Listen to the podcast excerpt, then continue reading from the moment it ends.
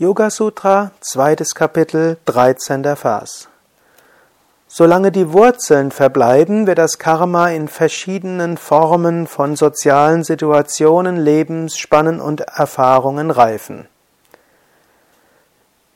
Solange du aus den Kleshas heraus handelst, solange du aus Verhaftungen, Wünschen, Raga, aus Abneigungen, Dvesha, aus Fürchten, Abhinivesha, aus Ego, Asmita und aus Unwissenheit heraus handelst, solang gibt es immer wieder neues Karma, neue Dinge, die passieren, Neues, was dir geschieht, neue Aufgaben, schöne wie auch weniger schöne.